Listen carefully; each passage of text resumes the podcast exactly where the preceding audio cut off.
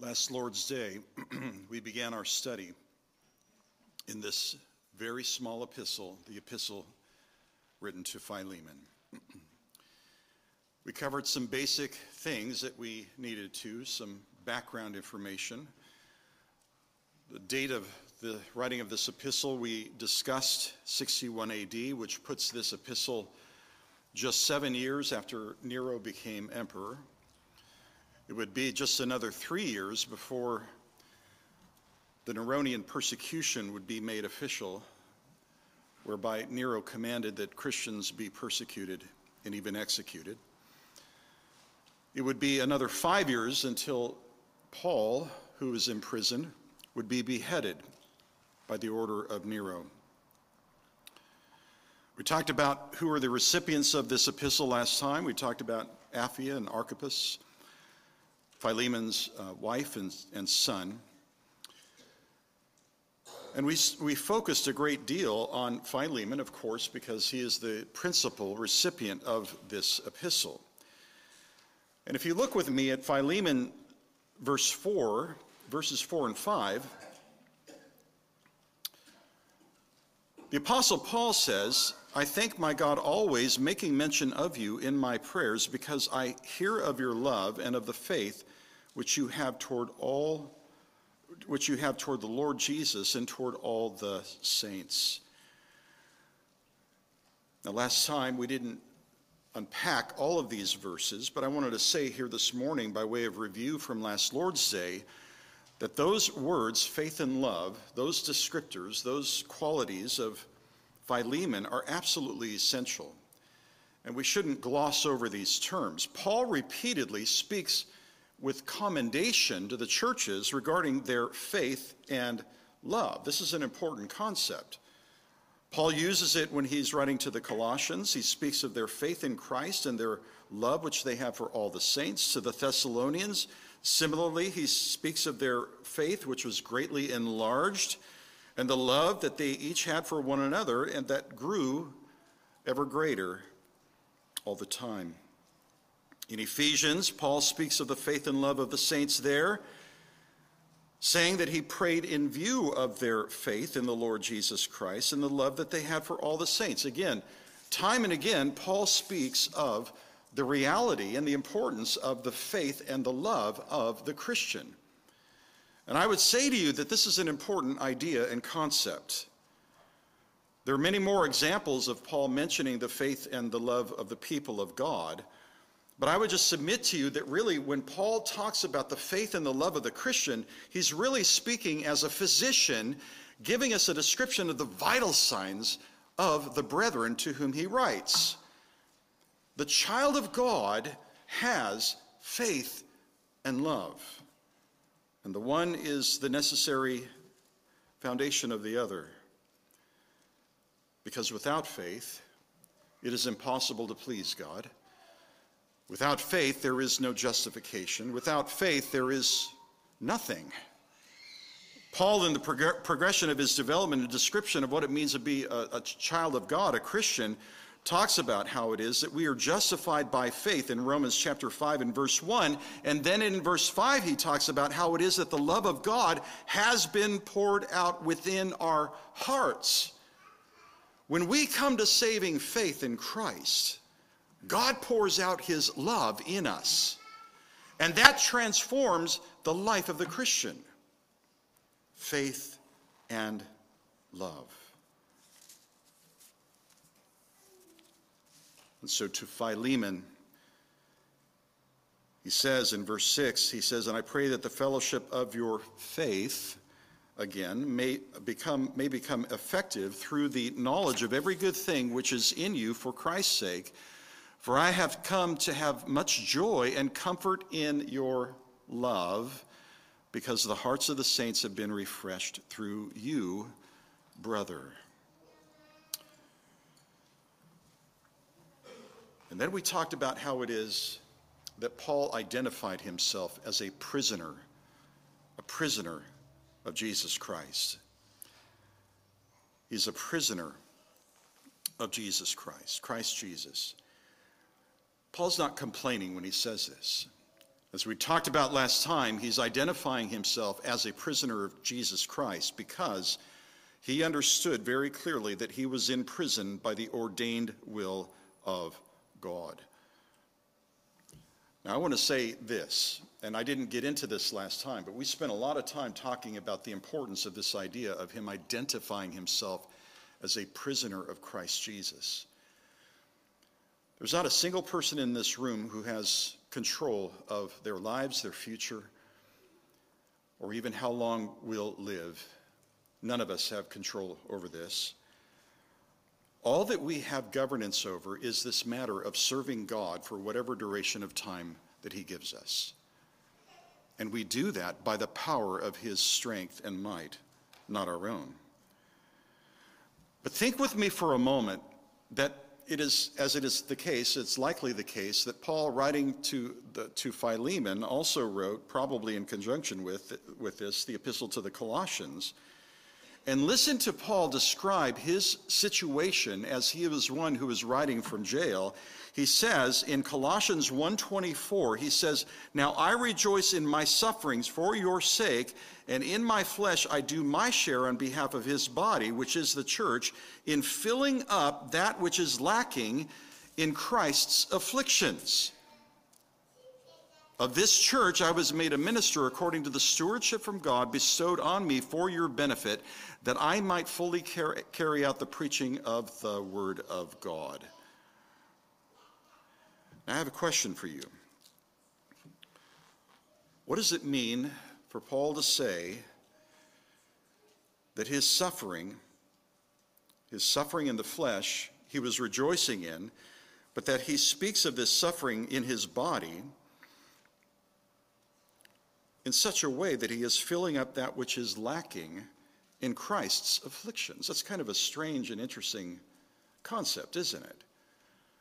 I would suggest to you that if we truly understand the, the connotation of what he is saying, it's actually very clear and obvious what he is saying.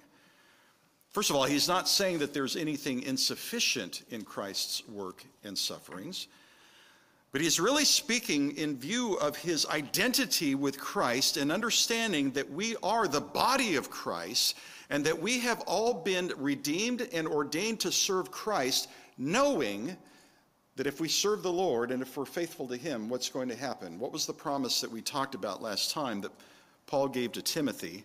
It's one of those promises that makes us tremble a little bit when you think about it. But remember, he says that all who desire to live godly in Christ Jesus, what? Will be persecuted. That's what's called an indicative verb. That's not a maybe or a might be. It's not a mere supposition, it's a promise. This is going to happen. And Paul understood this. He understood that by serving Christ, that meant that throughout the duration of his life, he would have to suffer and face affliction for his servitude to Christ. And so it really bears this idea of the notion of filling up that which has yet to be fulfilled. Um, the word that is used here when he use, speaks of the idea of that which is lacking in Christ's afflictions that word uh, speaks of the idea of a marker that helps us to think about something that is like half full. Uh, we have the expression of looking at a, a, glass that's either half full or half empty, right? And so it's, a, it's really a matter of perspective. The half empty is kind of the view of the pessimist. He's thinking about the fact that there's something lacking. Half full really bears the idea of the fact that there's more to be filled into that glass. In other words, there's more to come.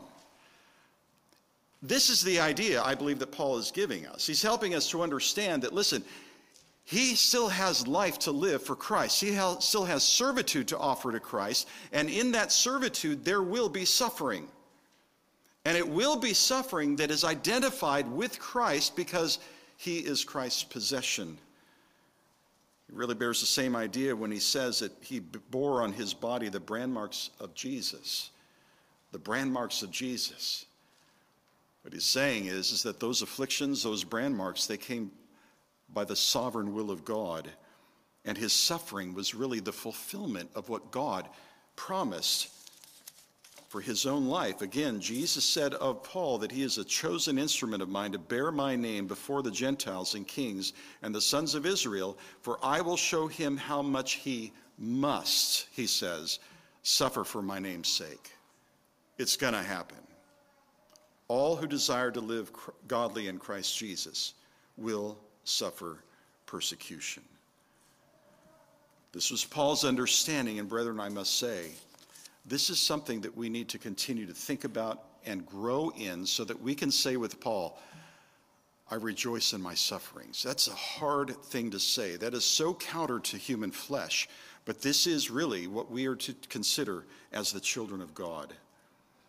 Now, look with me at Philemon once again, and I want to read verses 4 through 9 in order to stage what we're going to be examining here this morning. Philemon 4 through 9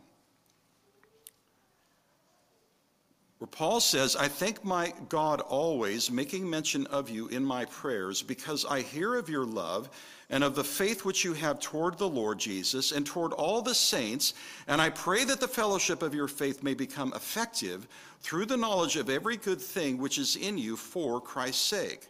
For I have come to have much joy and comfort in your love, because the hearts of the saints have been refreshed through you, brother. Therefore, though I have confidence in Christ to order you to do that which is proper, yet for love's sake, I rather appeal to you, since I am such a person as Paul the aged, and now also a prisoner of Christ Jesus. There he repeats his title again. Now, this morning, what I'd like to do briefly is to review why it is that Paul refrains from commanding Philemon it's an important point of observation because Paul's very careful to say that he could do it, he could command him, but he didn't do it for a very important reason. So we need to consider why it is that Paul refrained from commanding Philemon. We then need to think about, and this is a related concept, we need to think about Paul's desire for Philemon's genuine and real obedience. And these are related concepts. You know, you can tell somebody to, somebody to do something and they can obey the command, but that may not come from a heart of genuine joy and willingness. And Paul didn't want that. Paul wanted Philemon to do what was right, and he wanted him to do so out of his own free will, which we'll talk about a little bit further here this morning. But let's go to the first point that's made by Paul and consider why it is that Paul refrained from commanding Philemon. Paul stipulated that he had the authority to do so, but he says this again. He says, "Therefore, though I have enough confidence in Christ in order to uh, in Christ to order you to do that which is proper, yet for love's sake, I rather appeal to you. For love's sake, I rather appeal to you." Philemon, interestingly, this epistle, interestingly, does not have the typical marker of identity by, uh, from the Apostle Paul, where he normally identifies himself as an apostle of Jesus Christ. Repeatedly in the epistles, Paul identifies him as himself as a, an apostle of Jesus Christ. In Romans chapter 1 and verse 1, he does so. He's an apostle who is set apart from the gospel of God. In Galatians, where he had to deal with a number of errors at the church at Galatia. He identifies himself as an apostle not sent from men, nor through the agency of men, but through Jesus Christ and God the Father who raised him from the dead.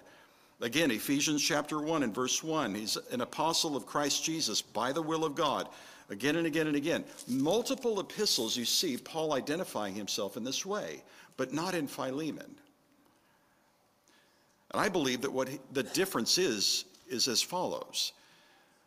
Paul is writing to Philemon, and even though he could show Philemon his authority and command him, again, he wanted Philemon to respond on the basis of love. And he didn't want to pull his rank or authority. You know, if you're you see all these detective programs where the detective shows up to somebody's door and they start asking questions and so forth. And in order to verify their authority and right to do this and carry on this investigation, what do they do? They pull out their badge. I'm Detective so and so, and I need to talk to you about some things and so forth. Paul's not pulling out the badge. when he writes to Philemon. He's basically letting him know, you know, I could apply my apostolic authority here, but I want you to engage in this matter in reference to Onesimus on the basis of the love that you have in your heart, the compassion that you have in your heart, the willingness to do that which is proper, fitting, and right out of a heart of love. You know, it's interesting. Paul has a great number of different things that he writes to churches. Many epistles are filled with scathing rebukes for ungodly conduct and behavior. To the church at Galatia, he calls them foolish Galatians. You see this elsewhere in the Bible. James calls his readers adulterers. There's some very strong rebukes in the scriptures, in the epistles. But this epistle has the unique identity as being an epistle that is based upon a simple, gentle appeal. An appeal that is based upon love. Now, I want you to notice some details in the text here. In Philemon 8, this verse begins with a small, tiny little article in the Greek. It's called an inferential particle. I don't care if you remember that or not, but just know this that's a very important word in verse 8. And then look with me at verse 9, where he says, Yet for love's sake I rather appeal to you. If we translated that literally, word for word in the Greek, you would say it this way Yet for the love's sake. Now that sounds kind of funny. Uh, nobody really has that in their translations, but that's what's there in the Greek. Yet for the love's sake, I appeal to you. Now, why these details? Why am I pointing out these details? Well, first of all, the presence of the inferential particle in verse 8 is key because the inferential particle in the Greek is summarizing for us here in verse 8 what Paul has been talking about. In other words, it's think of it as a connecting link in a, in a chain. A, a, if you have a chain and you have all these links, know this that verse 8 is chained to or linked to what precedes it. So in verses 4 through 7, when Paul is talking about the faith and love that is in Philemon, that is connected to what he says in verse 8. We see this connection, by the way, in Romans chapter 9. Remember when Paul says, when he talks about God's sovereignty re- regarding uh, his redemption of his people, he says, What shall we say then? There is no injustice in God, is there? May it never be. For he says to Moses, I will have mercy on whom I have mercy, and I will have compassion on whom I have compassion. So then, with the inferential particle, Paul then says, it does not depend upon the man who wills or the man who runs, but on God who has mercy. He's summarizing his point in verse 16. Well, that's what you have here in Philemon 8. When, when Paul talks about making this appeal on the basis of love, he is referring back to the love that was in the heart of Philemon. And that's why he says the love. The love. Again, that sounds funny to say it that way, but that's literally what you have in the Greek. He said, Yet for the love's sake, I rather appeal to you. This is what we call an article of previous mention, and it is pointing back to a previous mention of love. And where is that? Verses 4 through 7, where he thanked God in his prayers for him because he heard of his love and the faith which he had toward the Lord Jesus. And he repeats it again in verse 6 regarding his faith and his love and the fact that he had knowledge of every good thing for Christ's sake. What he's saying is, and I, just to tie these things together, verses 4 through 7, he's saying, Philemon, I want you to understand something. God has poured out this treasury of grace in you. He's redeemed you. He's made you his own possession. He's given you faith. He's given you love. He's poured out his love in your heart. You have this abundant treasury that has been given to you by God. And now I want you to open up that treasure chest and draw out of that treasury the abundance of love that you have for Christ and for God's people, and I want you to act on it. I want you to do the right thing on the basis of that love that I've been talking about. And this then brings us to the second observation that Paul had a desire not for any obedience, not for mere compliance, but he desired that Philemon would exercise genuine, heartfelt obedience in his appeal. And so he says, Though I have enough confidence in Christ to order you to do that which is proper, yet for love's sake I rather appeal to you, since I am such a person as Paul the aged and also a prisoner of Christ Jesus. Remember, we talked about this last time. What is the ultimate appeal that he makes? He makes the appeal on behalf of Onesimus that Philemon would receive Onesimus back as if he were Paul himself. In other words, treat Onesimus just like you would treat me, with the same love and affection, grace and mercy that you would extend to me. I want you to extend it to him. That was the appeal. That was the appeal that he would give in this epistle, will give in this epistle. But I want you to think about the motive, Paul's focus on the motive within Philemon. He wants to make sure that Philemon does what is right out of a heart of love and out of a right motive. And so, look with me at verse 14. Speaking of his desire to retain Onesimus for the ministry of the gospel, Paul says this Without your consent, I did not want to do anything that your goodness should not be, as it were, by compulsion, but of your own free will. Paul's appeal on behalf of Onesimus was one that he didn't want to carry out or act on apart from Philemon's willful participation. He wanted Philemon to uh, allow for Onesimus to continue on in the ministry with the Apostle Paul. And he wanted it to be that Philemon would accept those terms and agree to this, obey Paul on the basis of his own free will. Now, brethren, we have in this verse two expressions that might confound some who, as we think about God's sovereignty and we talk about the doctrines of grace, uh, what good is there in man and what free will does, does any man have? We oftentimes think, as those who advocate the, the doctrines of grace and talk, as we talk about the sovereignty of God, sometimes people uh, erroneously assume that there is no such thing as a free will. Well, that's not true. We talked about this recently. The, the unbeliever has a free will, but it's a freedom that is limited by the domain of his sin. He's a slave of sin, and so, like a, a, a prisoner inside of a, a, prison, he can walk around in his prison cell and move here and move there, but at the end of the day, what is he? He's a prisoner. So, the domain of his freedom is bound and limited by his own sin. But the child of God is now a slave of Christ. We have something very different. We have a freedom that is now unfettered by the bondage of our will to sin as we formerly had.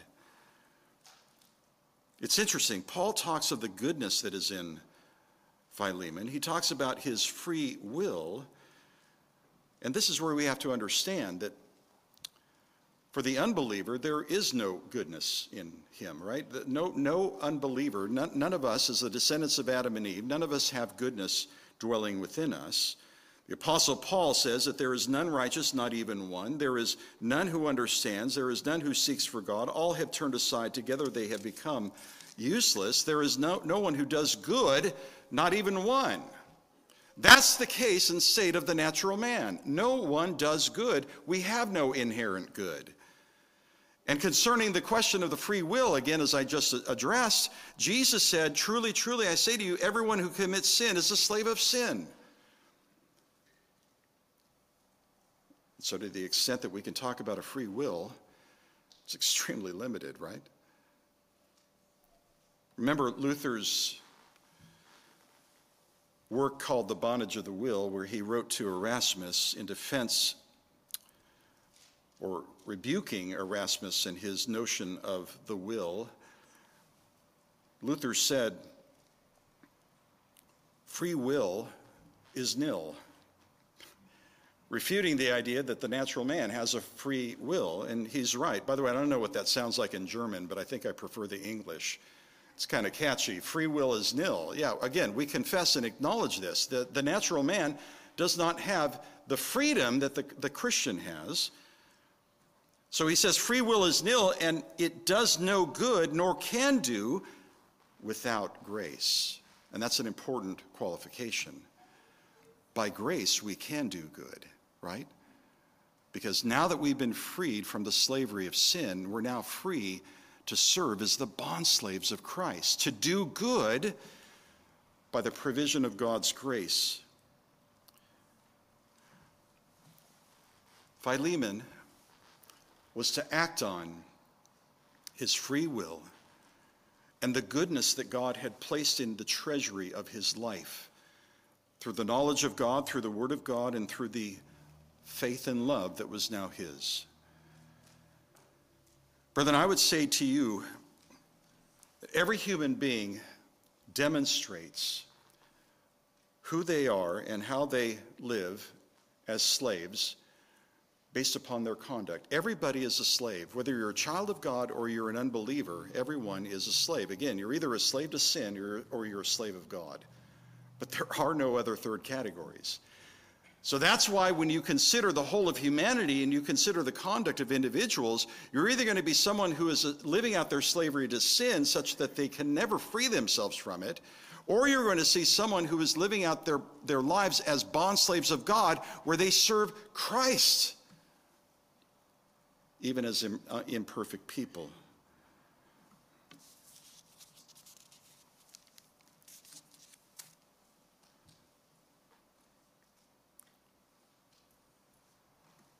as the children of God, the love of Christ now controls us.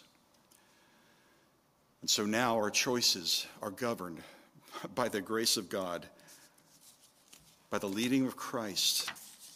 And this is the very thing that Paul was seeking in Philemon.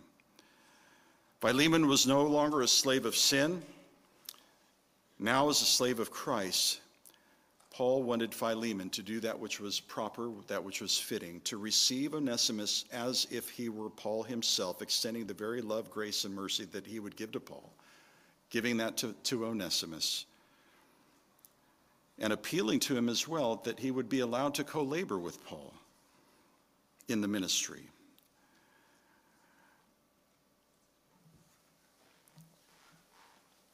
Paul, said of himself, that he was a prisoner of Christ Jesus, as we've already talked about, was helping Philemon to consider the fact that we all have to go through this life. We all must understand we go through this life facing trials and tribulations. This is a part of what it means to be a Christian. And so we're going to suffer. We're going to have trials. We're going to suffer loss. We're going to have times of plenty. We're going to have times when we don't have plenty. We're going to have all kinds of experiences. But Paul wanted Philemon to understand a very important principle, and that is this is that as Paul was writing from prison, he was helping his friend understand that, listen, if you want to talk about suffering and loss, understand where I am. I'm a prisoner. And yes, you've lost much, probably. Uh, Onesimus fled as, as Philemon's slave. We don't know whether or not he stole anything from Philemon. It's surmised or guessed that maybe he did. But even with Onesimus fleeing from Philemon, even uh, by virtue of the fact that he ran away, this would constitute a loss to Philemon. But in the scheme of things, how much of a loss is this really? Paul, writing as one who is in, who is in prison, is basically letting Philemon know no, it's not that big of a loss. You know, it's interesting. Philemon could have done, could have acted on Onesimus's departure in very severe ways. And as we go through Philemon, I'm going to talk more about this because we need to have a little bit of a conversation about slavery in the first century because I think that this whole subject gets confused, especially when it is conflated with the slavery that was here in America during the transatlantic slave trade. But understand this the severity of the lawful standard that could have been applied by Philemon, by Roman law, against Onesimus was very severe. Those who had authority and power over a household wielded what was called the patria potestas. This is the power of the father or the power of the head of the household. In Adam Gurowski's History of Slavery, he says this The power of the father or chief of the household was limitless. In the precincts of the house, over both the family and the servants, the father, be he a patrician or plebeian, could sell his son into slavery, but the right was very seldom used. So also a father had the right of life and death over all his family and household. I don't think we really think about this. Um, when we read the scriptures, you have to keep in mind that Roman law had some very severe standards, ones that could be applied, that were constantly being applied, that really resulted in severe treatment and abuse of people. We also learned that slaves who were caught in the act of theft were to be whipped with scourges and be thrown from the rock. What rock? What's called the Tarpeian Rock, which was a sea cliff at the southern sub, sub, uh, summit at the Cap, uh, Capitoline Hill, one of the seven hills of Rome, overlooking the Roman Forum, and, and, and it was the centerpiece of activity in the city of Rome. The Tarpeian Rock was really an ex- execution site where people who violated the law and who were to be executed, they would be killed either and thrown over the rock, or they would be thrown over that rock alive in order to die by the fall. It was named the Tarpeius Rock after the daughter of Servius Tarpeius, who was the governor of the citadel on the Capitoline Hill. Tarpeia betrayed the Romans by opening the city gates for an invading army in exchange for gold. For her treachery, she was killed and thrown from the rock, which is roughly eight stories high. Now, at that height, in most cases, a fall from that rock would result in death. But there were those who would fall from that rock and they would survive. Imagine having a body tossed at the edge of that cliff, falling to the ground, bones crushed, and that individual living for maybe just a few more minutes or hours due to their injuries and then succumbing to those injuries. They would live, in some cases, just long enough to experience horrific agony before they died according to Roman law, Philemon would have had the right to treat Onesimus in this way.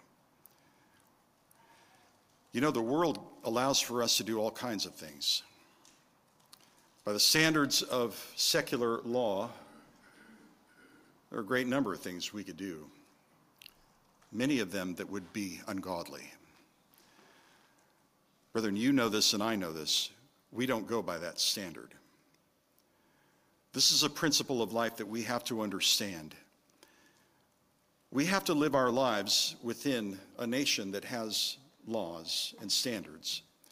And we have a responsibility to obey governing authorities. But at the end of the day, we're to obey God rather than man.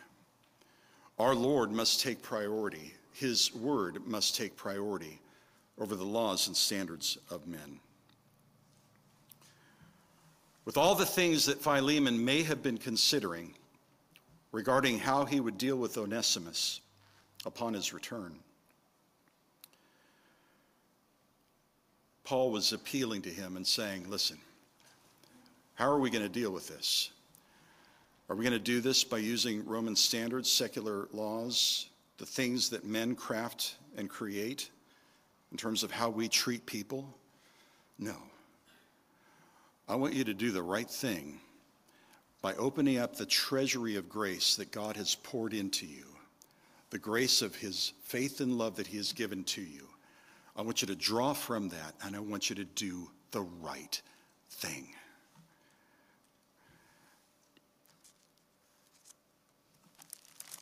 So, what is the key principle being presented to us in this text? Turn with me to Luke chapter 12.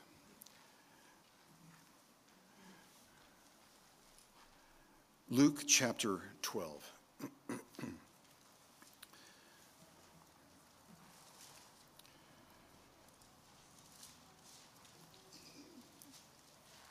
For the sake of context, I just want to summarize this text without going through all of it. But notice in verse 22, Jesus, as he is teaching the disciples, enjoins them not to be anxious for their lives, knowing that our life is more than food and the body than clothing. He then says in verse 25, Which of you, by being anxious, can add a single cubit to his lifespan?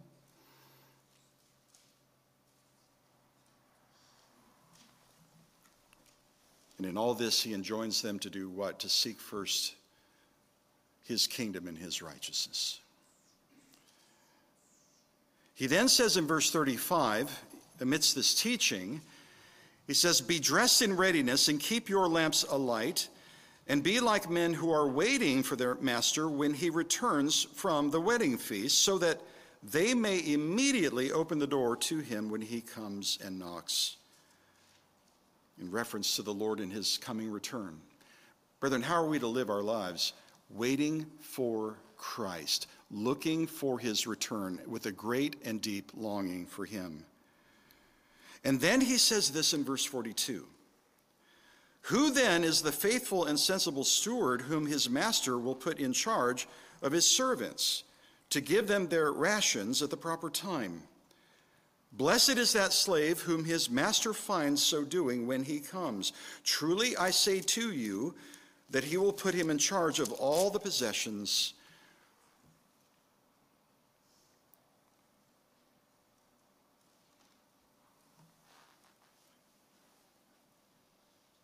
but of the slave who is not ready. In verse 46, that one he will cut into pieces and assign him a place with the unbelievers. And then he comes to verse 48, and I am summarizing and simplifying.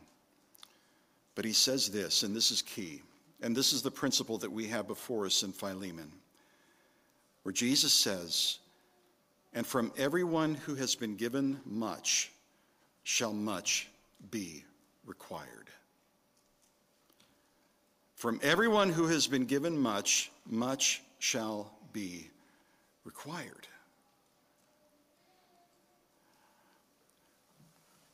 Brethren, help us.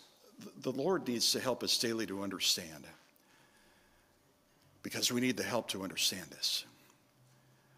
The gifts that God has given to us, the riches of His grace, the kindness of His mercy, the treasury of all that He has supplied to us these gifts are not for us to keep unto ourselves, but these are gifts that God calls us to use and give. Give to God and to give to others, such that we would be good and faithful stewards who look for and long for the return of our Lord. Our lives are not our own. And what God has given to us, we must use for his name's sake. And this is essentially the principle that we have as Paul is writing to Philemon and saying, listen, think of all the things that God has done for you. Think of the faith and love that he has placed in your heart. Draw from that. Act in obedience and do the right thing in ministering to me and ministering to Onesimus this runaway slave who, by the standards of Roman law, could be horribly treated by Roman and secular standards. Brethren, I say to you that each and every one of us, we've all been given much. In fact, we've been given much more than we even fully understand. The only thing that matters is how we use those gifts and provisions from God. Because as I said earlier, we don't have governance over, and none of us knows the duration of our life, the circumstances of our life. We don't know what tomorrow may bring. And we're not to be anxious about those things. Remember when we mentioned Peter and John and how it is that Peter was crucified upside down. John lived uh, to, to uh, old age, and though he suffered greatly, he passed away as, a, as an elderly individual. Neither man had governance over their future.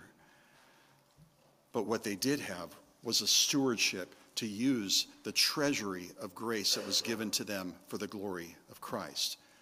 John the Baptist. Think of John the Baptist and how it is that he was given such a, an amazing ministry as being basically the red carpet for Christ. And yet he was beheaded. Or Stephen, who preached one sermon before the Sanhedrin and was stoned to death for it. Brethren, how many times have you heard the expression where someone will say of someone who has passed away, they died before their time? No. Everyone dies on time, but not all live in genuine freedom as the bond slaves of Christ. We all die on time. The question is, how are we going to lo- use our lives?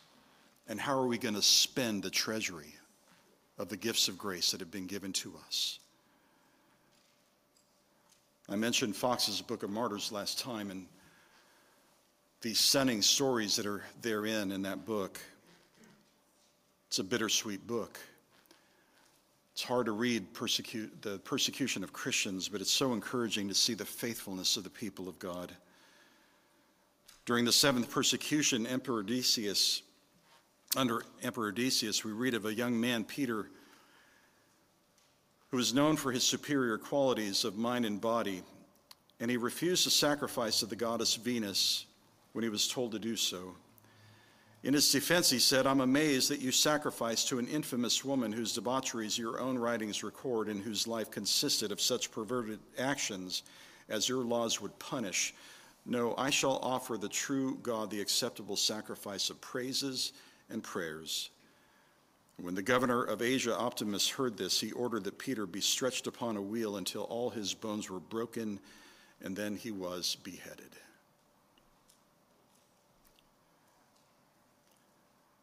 Peter did not die before his time. He died on time, and he did so as a faithful servant of Christ. Brethren, this is our calling to remember from everyone who has been given much shall much be required. This is Paul's lesson and message to Philemon, and it is a crucial one. We don't have to worry about our futures. We don't have to worry about the things that we don't have control over. But what we are called to do is to be a people who open up that treasury of grace and mercy and love and spend those riches that God has given to us in our servitude of our King.